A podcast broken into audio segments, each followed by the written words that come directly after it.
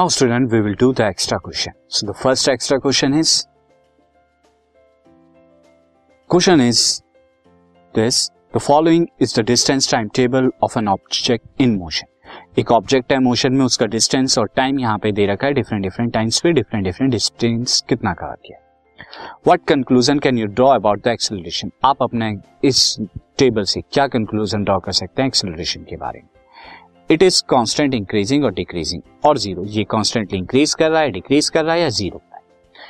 and what do infer about the forces acting on the object और आप क्या force acting कर रही हैं इस ऑब्जेक्ट पे सी तो जब ज़ीरो टाइम था डिस्टेंस ज़ीरो था यानी रेस्ट पर थी ज़ीरो टाइम पर वन पर वन मीटर हो गया टू पर एट थ्री पर ट्वेंटी सेवन फोर पर sixty four and so on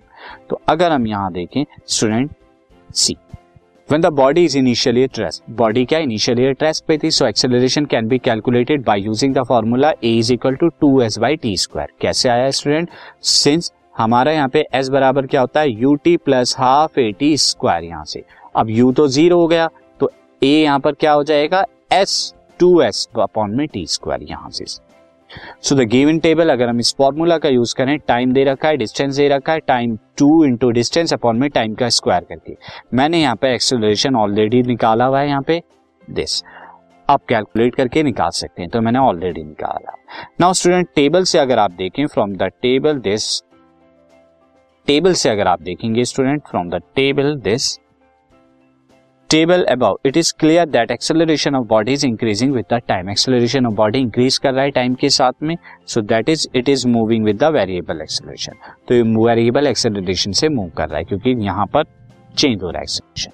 and as acceleration is increasing with the time so therefore body is acted upon the unbalance force so body पे ज़रूर एक unbalance force लग रही होगी, तभी ये क्या करेगा? एक्सेलरेट हो सकता है अदरवाइज़ नहीं.